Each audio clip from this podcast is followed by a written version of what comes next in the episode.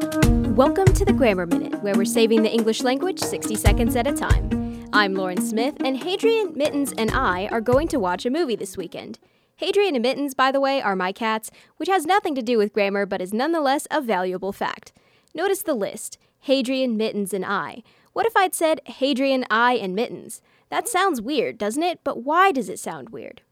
Personal pronouns, that's I, me, and my, should always go at the end of a list. Here's a trickier example. I am making dinner for Hadrian, Mittens, and myself.